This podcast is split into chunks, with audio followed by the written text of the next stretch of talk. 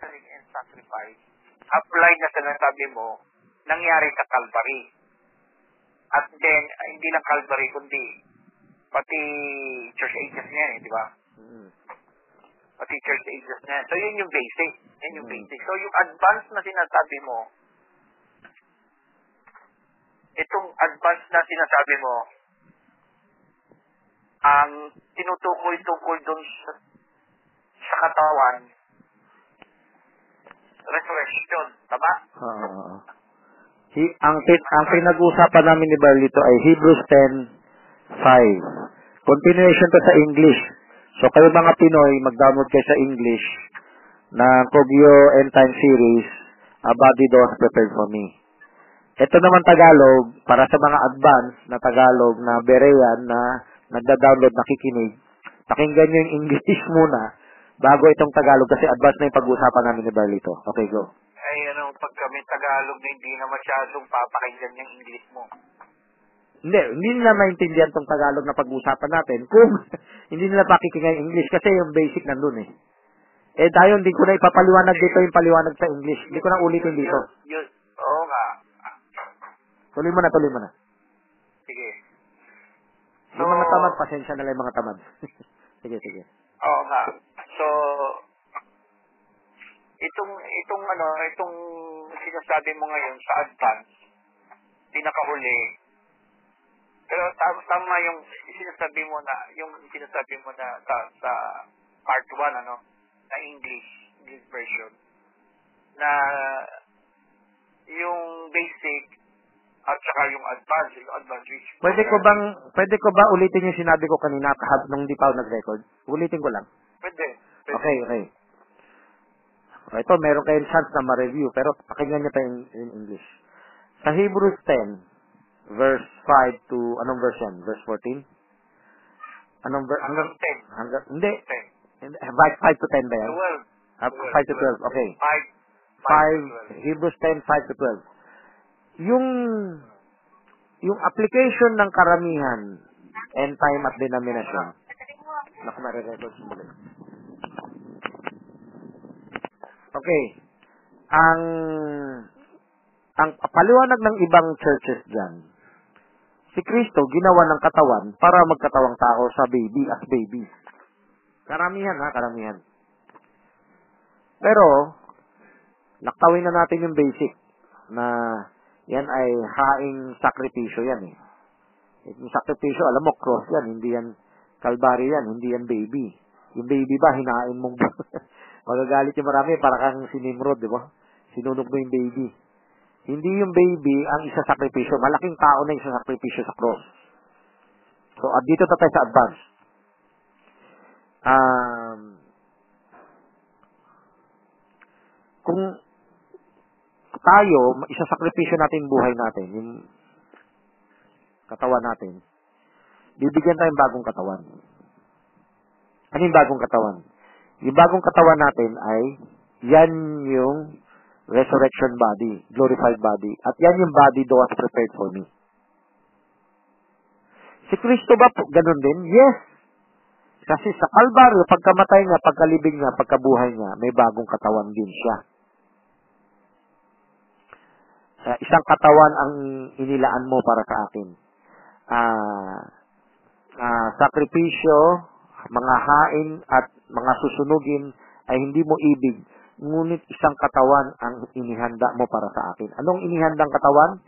Hindi sa another sacrifice, kundi sarili mong katawan. Ito, advanced na yung paliwanag natin. Hindi ko na detalye yung basic.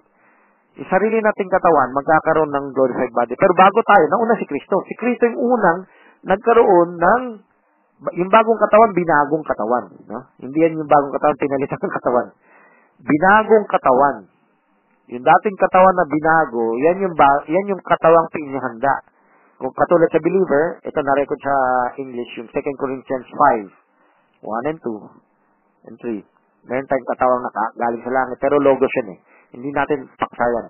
Kaya ako to binanggit, kasi ano yung sinabi ko kanina na hindi ko na-record. Ito yun. Ano ba yung turo ng mga ibang Godhead? Trinitarians, Oneness, Arians, ano pa, Subordinationists.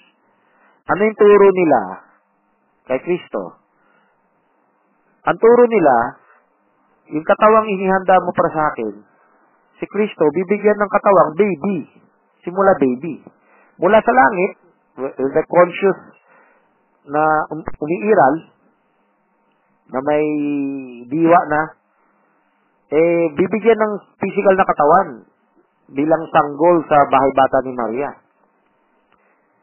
Yan yung karamihan na turo ng iba. Ganun na rin turo nila sa Pilipos 2. Ano yung sa Pilipos 2? Mula sa langit, naging nagpaku, nagpakumbaba bilang tao. Ibig sabihin, nung naging tao siya, turo nila to, turo to. Hindi to yung nakasulat sa Biblia.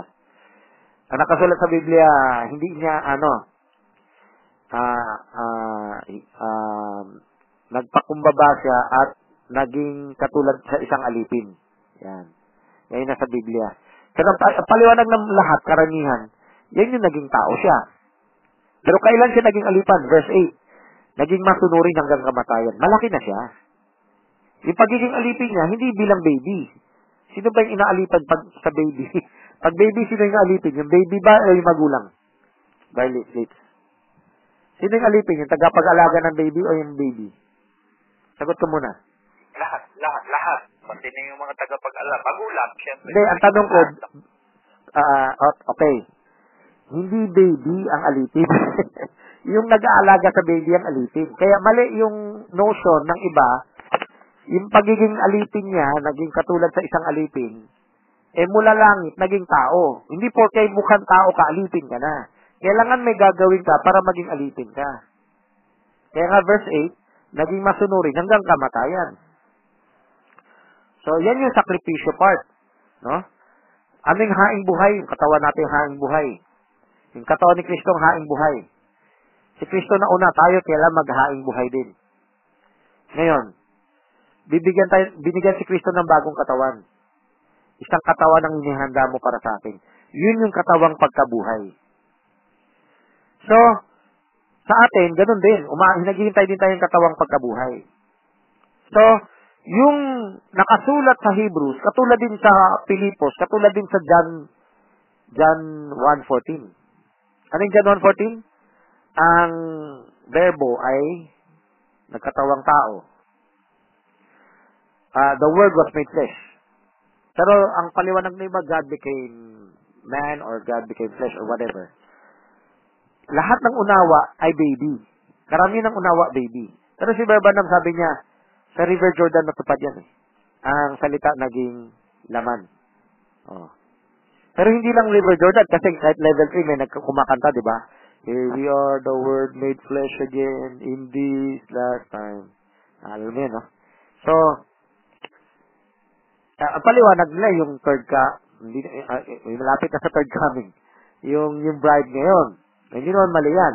Kung tam, balance yan paliwanag. Pero pag-usapan natin yung River Jordan, kasi yan ang abot ng ibang end time na umabante na. Yung ibang end time na umabante na, nani, nakuha, pa, nakuha na yung iba, nakuha pa yung quote kay Barbanham na sa River Jordan, natupad yung word made flesh.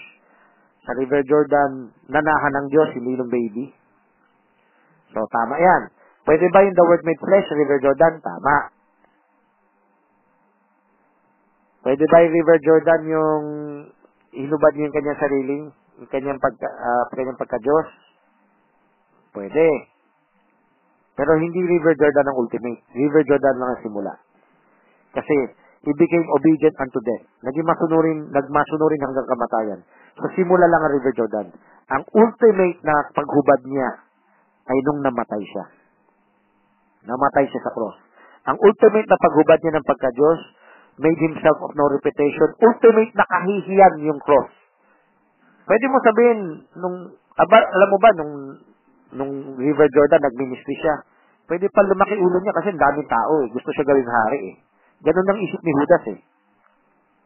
Pero, nung nagmi-ministry siya, may tukso pa nga yung kaaway na gawin siyang hari. Gawin siya, mamuno ka na, sige, hindi mo na kailangan mamatay. Pero kung susundin ni Kristo yung paterno, at titiisin natin yung hirap, haharapin mo yung mga demonyo mo. No? So, titiisin mo yung hirap na mamatay ka, magdudusa ka. So, nung nagmi-ministry siya, pwede mong i-apply yung hinubad niya yung sarili niya pagka Diyos. Pero, hindi yan ang ultimate. Ang ultimate palang hubad, yung kahihiyan, made himself of no reputation. Ano yung reputation? Karangalan. Hindi niya, hindi niya, hindi siya nagkuha ng, dag, ng karangalan doon sa kapangyarihan niya. So, hindi yan baby. Pwedeng River Jordan, pero kapos yun. Kulang yun. Kasi pwede ka pa rin magkaroon ng konting karangalan dahil makapangyarihan ka, di ba? Alam mo yung 70 return with joy. Ang yabang-yabang nila dahil, uy, ali, nasa ipaanan namin yung mga demonyo.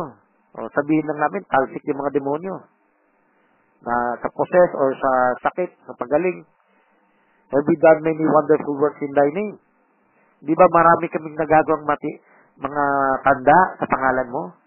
Pero hindi yan ang ngayong ultimate eh. Hindi, actually, kailangan mo mag-struggle na magpakumbaba kung may, may, may kapangyarihan ka eh. Di ba? Struggle mo magpakumbaba para masunod. Yun ang struggle di Kristo. Yan struggle din natin. Marami sa atin na sa puso na sa ano, sa karangalan na yan. So, ang ultimate na kahihiyan. So, ano yung opposite ng karangalan? Kahihiyan. Ang ultimate na kahihiyan ay cross. Made himself of no reputation. Yung cross. So, yung cross, ang ultimate na kahihiyan, ibig sabihin, yung cross, yung ultimate na the word was made flesh. Yung salita, nahayag sa laman. Kasi, yung power ng Diyos, i-resurrect siya. Eh, ano ba yung nasa ministry ka? Papuro pagaling yan eh. Pwede ba yan the word flesh? Pwede, pero mababaw. Hanggang pagaling ka lang sa katawan? Hanggang pakain ka lang sa 5,000? No. Ang ultimate na the word was made flesh, nung siya ay namatay, nilibing, nabuhay mga muli. Yan ang ultimate John 1.14. Yan ang ultimate Philippians 2. 6 to 8. Namatay siya sa 8 eh. Sa 5, tayo kasama doon. Pwede natin isipin yun.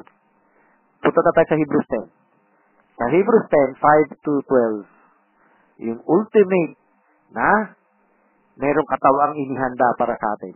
Resurrection din. Itong tatlong ah itong tatlong CP sa Bible sa John 1, 14, Philippians 2, at yung Hebrews 10, 5 to ano, ito ay parallel sa isa't isa. Anong parallel? Ang ultimate na kaganapan niya ay sa pagkabuhay muli. Doon tayo bibigyan ng pinaghandaan ng katawan ng Diyos. Yung 2 Corinthians 5, 1 and 2, na may nakalaang at may katawaan sa langit na isusuot sa atin. Iyan din yung same katawan na binago. Itong bagong katawan ni Kristo, yung bagong katawan ni Kristo ay yung binagong katawan ni Kristo. Kasi baka isipin mo, nagpalit ka ng damit. Hindi ka nagpalit ng damit. Yung dating damit ay nilagyan ng, ano, ah, binago yung dating, ano, katawan. So, yung ultimate na, oh, isususog ko dito sa recording. Ang ultimate na John 1.14 ay resurrection. Kasi si Barbanab, hanggang River Jordan lang yung nasabi niya. Eh, karamihan ng denomination nasa baby. Di ba? Kung nagturo ng baby si Barbanab, ibig sabihin, may bahaging tinuturo si Barbanab na hawig sa aral ng denominasyon. Pero nung nag-River Jordan siya, siya yung pinaka-progressive ng panahon niya. Ngayon, kung susundan mo yung progressive na yan, makikita mo yung resurrection. So, parang nag, nag, ah, nag-spoken word si Bargan, no? Sinabi niya, nung nabuhay mula sa patay, doon naging Diyos si Kristo. Yung, yung, yung mga term ng end time na ang katawan ay Diyos, hindi baby. Hindi rin River Jordan. Kasi River Jordan, meron din sa atin nagtuturo ng ganyan, di ba? Kay Branto, kay Togon, Franco Togonon, eh, sino pa? Pero, yung ultimate na naging Diyos, yung katawan naging Diyos, pati katawan naging Diyos, ay re- ah, resurrection. Hindi River Jordan. Baptism. Sa resurrection ni Christ, yung kapangyarihan ng Diyos, yung immortality ng Diyos, nasa katawan na. Nung si Kristo nagmay ministry sa lupa, pinoproteksyon na ng Espiritu, mapatay ang katawan niya. Pero yung katawan niya katulad lang ng unang Adan. Walang kasalanan. Pero, sa resurrection, dumaan na yung kab- sa kabulukan yung kat- ah, sa sumpa yung katawan na yung kasalanan sa libutan sinumpa doon sa katawan. Kaya, nung nabuhay yung katawan mula sa patay, parang kailangan mamatay din tayo sa ating mga kasalanan at mabuhay mula sa patay. Symbolically, habang di pa tayo nare- nag-glorified, symbolically sa ating gera sa kaluluwa, no? Yung dumaan, mamatay ka sa sarili mo. Sa sarili mo, yun nararamdaman mo na, hindi mo ko dapat ginalit. Incredible Hulk na ako. ako ako. Yun, yun ay, parang sinusundan pa natin laman natin. Pero kailangan mamatay yan. No. To live is Christ, to die is gain. Eh, I, I die daily. Papatayin ko yung lumang pagkatao ko. Yan yung teaching ng two souls eh. Na meron tamang teaching, may paliwanag, may mali paliwanag. Ang tamang paliwanag, kailangan mamatay ka sa sarili mo. Pero yung mali ng mga level 3, eh, instant patay. instant money. Hindi. Tuloy-tuloy ang souls. Tuloy-tuloy. Araw-araw mong papatayin. Araw-araw papatayin. Pa- ba- bawat araw panibagong gera. May nakakabit sa laman mo na demonyo. Yes, Romans 7 at Romans 8 na kailangan mong patayin. Ngayon, mag, kung may gera ka, tinuro ko sa hukom class, no? Kung ang isang tanda na ikaw ay born again, lagi kang may gera. Yung mga walang gera, magduda ka doon. Kasi hindi yun ginagambala ng demonyo. Yung lagi kang may gera, lagi kang may struggle sa laman mo. Ibig sabihin, may buhay na binhi dyan. And, pakita mo lang sa Diyos na talagang nakikipaglaban ka. Pagdating ng araw, bubuhay ka mula sa patay. So, John 1, Philippians 2, Hebrews 10, parallel yan sa resurrection yan. Yung, I'm talking of uh, ultimate advanced progressive na application. Hindi pa progressive na related sa hukom. Progressive application, kailan ang ultimate na kaganapan, a body that was prepared for me. Hindi baby, yung baby partially totoo, pero mas malalim yung River Jordan kaysa baby. Pero River Jordan compared sa resurrection, umpisa lang ang River Jordan, ang resurrection ng dulo niya obedient unto death. No? Nagmasunurin. Ano yung susundin niya? Ang susundin niya, yung umpisa ng ministry niya. Yung susundin natin, yung umpisa na naging kristyano tayo, nag-aaral tayo, maglilingkod tayo hanggang mamatay tayo. So, yun ang tinutukoy na ano, na tignan mo, nasa laman pa tayo ngayon, hindi pa tayo glorified.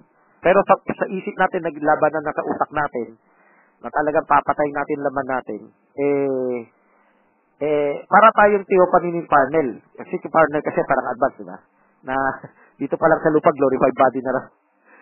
No. Ini yan yung tamang ano kay Parnell na, ngayon pa lang sa lupa, isipin mo parang glorified ka. Al- Although hindi ka totoong glorified ka. Parang ganito. Ituturing mo na patay ka sa kasalanan. Pero nagkakamali ka. Romans 6 yun. Reckon yourselves dead to sin. So, medyo symbolical yan ngayon at spiritual yan ngayon kasi may labanan ngayon. Pero may ultimate, yan, yan, yung, yan yung passport mo para karapat dapat ka sa resurrection. Karapat dapat ka dun sa katawang inihanda para sa'yo. Yung katawan na yan, yung talagang Diyos, na katawan ng Diyos ngayon. yung katawan na, yung katawan mo, bibigyan ng immortalidad ng Diyos. Kung paano immortal ang Diyos, immortal ang katawan mo. Kung paano makapangyarihan ng Diyos, makapangyarihan ka rin. At anong kumpas mo pwedeng matupad. Pero hindi mo abusuhin na yan. Kasi lumampas ka na doon sa tukso ni katulad ni Kristo eh. Na gamitin mo yung kapangyarihan mo para gawing bato tinapay. Uh, i, i, i, i, i, isugal mo yung sarili mo na iligtas ka ng mga anghel. Oh. Sumunod ka lang sa akin para mamuno ka na. No, walang walang ano, walang uh, premature na ano, sa takdang panahon, ibibigay sa iyo yung reward mo. Yun. Reward, reward yan, John 1.14. Malalim man John 1.14, no? Word na yan. Malalim yung, uh, yung River Jordan, uh, papuntang kamatayan. Malalim yung Philippians 2. Let this mind be in you. Maging katulad natin si Kristo. malalim yung Hebrews. Siyempre, hindi, hindi na, tingin ko, hindi, hindi na, pag binasa mo, hindi na pinaliwanag ni Pablo. Paliwanag ni Pablo nasa basic eh. Pero alam mong totoo yung advanced application na ikaw rin yung kordero. Kunwari, kailangan natin ng kordero para sa kaligtasan, sa pagbayad ng kasalanan. Pero, kung ang progress, ano yung kasunod? Ikaw ngayon na magiging kordero. Ibibigay mo yung buhay mo, may lang kordero. Tapos ikaw rin, bibigyan mo ng bagong katawan. Oh. Ikaw, yung, ang, ang una mong katawan, yung, yung katawan mong hinain mo. Yung bagong katawan mo, yan yung ipapalit ng Diyos sa'yo. Eh, maganda revelation, no? O, sige. Question answer tayo. Naka 20 minutes ako. Pwede. O, Berlix, question answer. Okay, so malinaw naman yun. Uh, pinayag ko. Uh, gusto ko lang idagdag dito, kung may, kung may oras ka pa naman yata. Hmm. Ati kasi di ba, uh, yung sinasabi niya, uh, balumbon, ano, o volume, I came from the volume of, I came from the volume of this book, na sa sinasabi natin, uh, um, hindi, yung sinasabi na I came from the volume, yung, yung I don't hesitate, at kasama na rin tayo, di ba? Hmm. Pero doon sa Hebrews atin, mayroon ka na binabanggit na basic at saka advanced hmm. or progressive uh, revelation. So, andito na lang ako sa time ni Paul, no? Sa sa time din ni Paul na uh, sa binanggit niyang quotation na may David sa Psalms 40 verse 7. So, ito yung gusto kong itanong. So, doon sa volume of this book, volume, uh, I came from the volume of this book. Uh, meron kasi akong naisip na aplikasyon. Hindi ko alam kung sakto. Para sa akin kasi yung volume of this book is yun yung ano, uh, redemption story. Kasi sabi ni Brabanam na kung ano title deed sa turo natin ay scrolls o little book. So, yung kwento sa loob noon, yan yung detalye o uh, progressive, sa progressive, nasa progressive na ako, no? detalye yung magaganap mula kay Kristo pati sa Iglesia. Doon sa body has now prepared. So, so meron tayong uh, libro na magaganap dito sa lupa. Pero alam mo ba yung libro na yan, hindi lang yan yung magaganap dito sa lupa. Yung parang logos ng Diyos gagawin natin dito sa lupa. Meron tayong ang mas malaking portion yung afterlife. Yung glorified ka na. Malaki ang oras niyan. Eternity yan eh. Wala sa kalintingan yung hirap natin ngayon, sabi ni Pablo. Yung hirap natin ngayon, kaya tiisin mo yun. tiisin mo, huwag ka magpaprocess, no? Tiisin mo yung hirap dito kasi hindi kayang ipantay yung ipapakita sa atin. Kailangan talaga maghirap ka dito.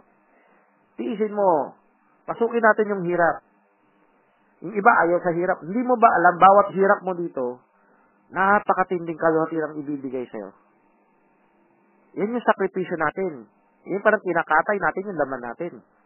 Hindi natin sinusunod yung laman natin. Gusto ng Diablo, sundin natin laman natin. Pero gusto ng Diyos, katayin mo yung laman mo. Paano mo kakatayin yung laman mo? Huwag mo sundin yung pita niya. O, hayaan mong mag-ano siya, mag uh, ano siya, um, magalit siya, magmakto siya, pero huwag mo siya pagbibigyan. Ngayon, pagdating ng araw, wala sa kalingkingan yung hirap natin ngayon. Doon sa ibibigay niyang kalahatian na yung katawan natin. isipin mo, isipin mo magiging katulad mo si Kristo. Isipin mo, ikaw yung tiyopani ng Diyos. Malalampasan mo si Miguel, si Gabriel, malalampasan mo yung mga archangels. Asawa mo si Kristo, si Kristo ay teopani ng Diyos. Teopani ka rin ng Kristo, teopani ka pa ng Diyos. New Jerusalem ka na ikaw yung katawan ng Diyos. Ikaw yung haharap sa tao para makita ng tao yung Diyos. Ikaw yung titignan nila. So, hindi na si Kristo ngayon, ha? hindi na to ordinaryong Godhead, ha? kahit lupa o kahit resurrection. Hindi lang mediator na theophany si Kristo lang ang theophany. Ang theophany, yung bride. Yung bride, naging wife. Yung wife, graduate na. Yung wife, may bagong katawan. A body that was prepared for me. Yung katawan ni Kristo, merong sarili niyang katawan. Pero, hindi lang yung a body that was prepared for me, hindi lang yung sarili niyang katawan. Yung church, katawan din niya yun. Yan yung extended na katawan niya. A body that was prepared for me, yung church ay katawan ng Diyos. Isang araw, yung church magiging katawan ng Diyos. Hindi na siya church lang, kingdom na siya. Kingdom. New Jerusalem. Yung buong church magiging kung maintindihan, ito dito mo maintindihan Ephesians 3.10, no? Sa pamamagitan ng iglesia ay mahayag yung kalootian ng Diyos. Basahin mo nga. Ephesians 3.10. Nilalaktawan natin yung verse na yan. Kung alam mo lang noon. Nag-9 ako, tapos nag-11 ako. Pero ito 10, dito mo lang maintindihan yung church para magiging theophany. Yung church para magiging katawan ni Kristo. Hindi lang pala katawan ni Kristo, katawan ng Diyos. Si Kristo at ang iglesia, yan ang katawan ng Diyos. Hindi lang literal na katawan ni Kristo ang ano, ang templo ng Diyos. Ang templo ng Diyos kasama na yung asawa niya. Ang nobya niya. Kasintahan niya. O, ba- basa. Ephesians Upang ngayon 3.10 sa pamama, Ephesians 3.10, Sa pamamagitan, ngayon sa pamamagitan ng iglesia ay may pakilala sa mga pamunuan at sa mga kapangyarihan sa sang kalangitan ang kapuspusan ng karunan ng Diyos. ibig sabihin, yung iglesia ay, parang ito yung ini-insist ng INC, no?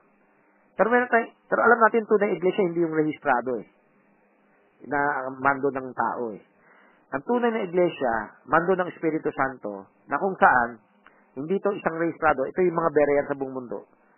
At itong tunay na iglesia, ito yung katawan ng Diyos.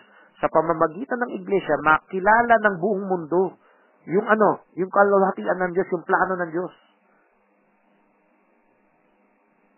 So, pag-usapan natin a body that was prepared for me. Itong Tagalog may dagdag advance. Yung iglesia. So, hindi lang katawan ni Kristong physical, hindi lang katawan nating physical, yung pinagsamang katawan na yan, yung New Jerusalem na yan. Yan ang bagong katawan. So, abot na natin yung application na bibigyan tayo ng bagong katawan. A body that was prepared for me. Sarili natin katawan ang iniisip natin. Pero, ang ultimate pa, ikaw, ikaw ay maging bahagi ng katawan ni Kristo. Ibig sabihin, hindi na yung individual body, kundi yung collective body. Nakuha mo yung collective body? Yung collective body, yan ang theophany. Punta ka sa Ephesians chapter 5, verse 30, 32.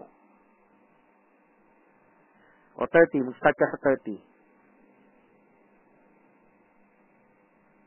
Ephesians 5.30, Pagkat tayo ay mga sangkap ng kanyang katawan. Yun. 31, Dahil dito ay iiwan ng lalaki ang kanyang ama at ina at makikisama sa kanyang asawa at ang dalawa ay magiging isa. 32, Ang liwanag ito ay takila. At kapwa sinasalita ko ang tungkol kay Kristo at tungkol sa iglesia. Ito, a body thou hast prepared for me. Yung iglesia, yung tunay na iglesia, no? Ay katawan ding hinanda para sa atin. Tingnan mo, una, ang iglesia ang nag-evangelize sa atin. Siyempre, kabahagi sila ng tunay na iglesia. Kung tunay na manggagawa, bereyan yan, no? At progressive yan, sila ang nag-akay sa atin, maging bahagi ng katawan ni Kristo. Then, pinalago tayo, pinalaki tayo. Tapos tayo ngayon yung tumutulong every joint supply at sa iglesia. Kung lahat tayo magti-teamwork, magko-coordinate, hindi kanya-kanya, bahala na yung pastor doon, bahala yung ibang tao doon, baka yung kasama. Hindi. Nakikipagtulungan ka, every joint supplier, no? Parang sa Ukraine, tinutulong, nagtutulong-tulong yung tao para iligtas yung mga refugees. Oh. Dito sa sa tunay na church, magtutulong-tulong tayo para mag-aralan sa isa't isa, magturuan sa isa't isa. Hindi lang doktrina, kundi pati sa hukom. So, dito sa tunay na church, na, na nagpapagamit tayo, ito yung sakripisyo. Yan yung sakripisyo ng iglesia. So, hindi lang dahil pinatay yung, igle, yung mga Kristiyano sa Colosseum. Yung inusigan church, o siniraan ng church, siniraan yung mensahe. So, naghihirap yung nasa, naglalakad sa mas malalim na katotohanan. Hindi lang yan ang pagpatay. Hindi lang yan ang pagsakripisyo. Yung we are killed all day long dahil tayo ay naglilingkod. Eh, minsan, hindi tayo pinatay sa physical lang, pinapatay tayo sa spirit, sa character. Ah. Yun laman natin na, na, na nangihina tayo dahil pa, ano, pinapatay din tayo ng kaaway diyan. Pero patay mo siya. Mag, i- ipapatay mo yung pita na laman. Oh, tapos ito mangyari. Yung iglesia, hindi na ordinary iglesia. Nag, nag, siya, sa oras yun, sa, sa transition niyan, parang transition mula River Jordan to resurrection, no? Yung transition na yan, yan tawag sa ating kasintahan. Kasi pinakita natin faithful tayo, hindi tayo magbabago. Ah, ano yung kasintahan? First, uh, 2 Corinthians 11, 2 and 3, di ba? Ipinagkasundo kayo kayo sa isang asawa. Eh, isang tao lang ba yan? Hindi. Isang grupo ng mga tao yan. Itong katawan na pinag-uusapan natin ngayon, na sinasakripisyo, hindi na to isang tao lang. Ito ay grupo na. Kumbaga sa church, individuals, sa church, seven churches in Asia, may individuals, may local churches, merong pangkalahata age, church age. Hindi lang yan uh, seven church ages, kundi isang church age, isang church. Yung church from the beginning to the end, pangkalahatan. Yan ay katawan ni Kristo. 1 Corinthians chapter 12. Kayo'y sangkap ng katawan. Ephesians 5, uh, 32, uh, 30 to 33. No? This is a great mystery. Ay, abot, uh, konektado pala to sa mystery of marriage. yung marriage, ito pala yung pinapakita rin ng marriage, no?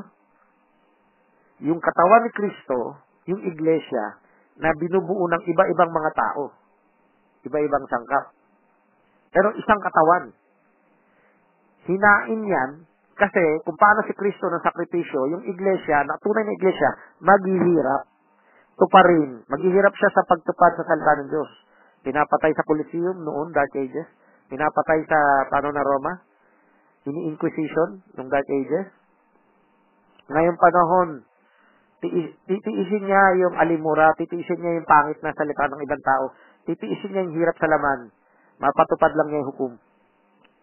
Ngayon, yung progressive na mensahe, pagka-bereyan niya, may sakripisyo yan. Kala mo yung bereyan, dali-dali lang.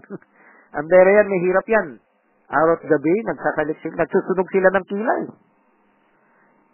Nag-enjoy kasi sila at the same time, kasi spirito sa loob nila. Pero may hirap sa laban yan.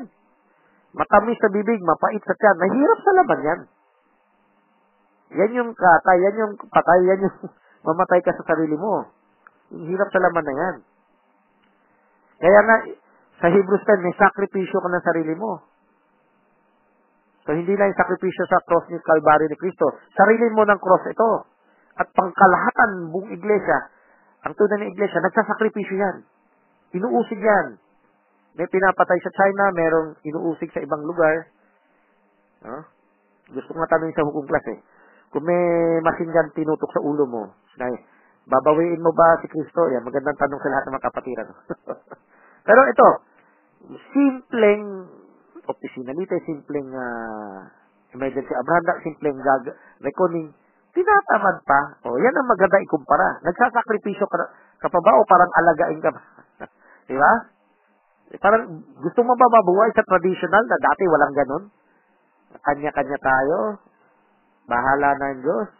Kung ngayon, aabante ka dito sa isa sa... Siyempre, maghihirap ang laman mo kasi hindi niya sana yung laman mo. Na-spoil pa ng detractor. So, isasakripisyo mo ba yung laman mo? Ihahandog mo ba sa altar? Jesus, ng Diyos, sa templo, sa presensya niya. Then, bibigyan ka ng bagong katawan. Ang bagong katawan, so hindi na natin pinag-usapan individual nating katawan. Magiging bahagi ka ng New Jerusalem. So, yung same katawan pa rin ni Kristo. Pero yung katawan niya nag-glorified. So, yan ay, ano na yan, no? Siguro, sa second coming na yan, sa third, third phase of the first resurrection, bago mag-millennium, yan na rin yung pag, yung mga, yung, yung parada sa Revelation 20. At, uh, 21 pala, 21. Revelation 21, yun, bumababa mula sa langit. Yung parada nila dyan, yan yung New Jerusalem na Siya ay theophany sa isang katauhan. Yung the tabernacle of God is His man, yung tabernacle na yan, katawan ni Kristo, katawan na binigay ng Diyos na hinanda niya. Yung millennium, parang katulad ng River Jordan yan na minis, uh, ministry hanggang resurrection. Yung millennium parang itong New Jerusalem ay mamumuno sa mga heavens, sa mga walang alam sa kautusan, walang kautusan sa Diyos. Tuturuan pa niya. Paano mamuno? Paano mag-rod of iron? Pero pagdating sa eternal age, yung New Jerusalem, ayun na, the Word was made flesh. Therefore, God has highly exalted him and given him a name which is above every name, which is New Jerusalem. And I will write you the name of my Father in your forehead. And I will give you a new name, New Jerusalem. Uh, Hebrews 10, 5, A body thou hast prepared for me. Itong body, mapabilang ka sa katawan ni Kristo, mapabilang ka sa katawan ng Diyos. Ito palang bagong katawan, katawan ng mapabilang ka sa syudad na yan. Okay, masyadong advanced na to. Puputulin ko muna dito para parehong tagal ng English sa Tagalog. So, para sa basic, i-download nyo yung English, i-share nyo sa foreigner. Ang hirap, yung, yung mag-share sa foreigner ng advance, kung may ma-recruit man kayo, eh, siyempre, kukunin nyo na sa Tagalog. Wala na akong English version nitong Tagalog. So, idudugtong nyo lang itong, itong Tagalog sa English na nauna. So, Barlit? Hello? Uh, closing. Uh, Tagalog ang closing mo. Ah. Sige. Sige, salamat po, dakilang Diyos, Lord, sa patuloy na karagdagan pahayag na binibigay mo, Panginoon, regarding sa uh, the body has thou prepared o katawang inihanda mo, Panginoon, uh, para sa iglesia, Panginoon, sa bawat isa sa amin, Panginoon. Uh, sa panahon na ito, Lord, tulungan mo kami sapagkat uh, ang aming laman po ay mahina pa sa ngayon, Lord. Pero alam namin dahil uh, sa kasulatan mo, Panginoon, na uh, pinababatid sa amin na ang katawan namin ito ay uh, kailangang maturuan, Panginoon, madisiplina at wag wag magpaga, wag, wag magamit sa kaaway, Panginoon, kundi kayo po ang gumamit sa katawang ito upang sa ganun, Lord, sa darating na araw, panahon, na ang katawang ito na pinapagamit ay dumaraan sa isang uh, kapaitan, Panginoon, sa isang uh, masakit na uh, pagsubok, Panginoon, sa, dahil sa pagsunod sa dakilang pangalan mo, Panginoon. At uh, dalangin, dalangin namin, dalangin ko, Panginoon, na bawat isa sa amin, Panginoon, na tumanggap ng mensahe ito, Lord, na ng, ng aming panahon ng uh, Judge Counselor, Counselor Ministry, Lord. Uh, tulungan mo kami, Panginoon, na maka makapasa kami, Panginoon, makagraduate kami upang sa ganun. Ang inang katawang inihanda mo tulad sinabi ni Pablo ay matanggap namin, Panginoon, sa pagdating ng panahon. Kaya, Lord, sinasabi ng Panginoon na sinasabi ng iyong lingkod na hindi may kukumpara, Panginoon, ang aming pagtitigisan sa panahong ito, Lord, sa katawang ito, Lord, na konting, konting dumadanas ng uh, kahirapan. Subalit, Panginoon, uh, ang sinabi mo, Panginoon, ay hindi may kukumpara sa kaluwalhatian, nakalaan, Panginoon, sa bawat isa. Kaya, Ama, salamat po sa mga kasulatan mo, Panginoon, na nagbibigay uh, kasiyahan sa aming puso upang maging dahilan ng ating pagpapatuloy sa inyo, Panginoon. Lord, tulungan mo kami sapagkat minsan kami ay nagagapi, nakaaway, sa kami ay na uh, naiisahan ang kaaway dahil sa aming mga malaking pagkukulang. Tulungan mo kami na maging matapat sa iyo, Panginoon. Uh, maging obedient kami. All things, O God. At uh, uh, tulungan mo kami sa aming kaluluwa na patuloy mo kami bigyan ng kauawan sa mga panalangin. Maging sa pag-aayon o konting pag-aayon, O Lord. Uh, higit sa lahat sa pagtupad at pagsunod, Panginoon, sa lahat ng programa. When it comes to instruction, instructions, Panginoon, sa mga lalo na sa aming uh, general assignments, every family, Lord, uh, naway magampanan po namin. Uh, salamat po sa lingkod na ginamit mo uh, upang mabigyan ng daan ng kasagutan ang aking mga katanungan ito, Lord, na dumadaan sa akin. Salamat po sa mga pahayag at karagdagang kaunawaan maging sa doktrina. Lord, na doktrina, Panginoon, na, na, na additional from the Godhead, Lord Jesus. Thank you, Lord God, and we commit all these things, Father God, to, into your Son, and we ask this in the name of our Lord Jesus Christ, Lord. Amen. Amen.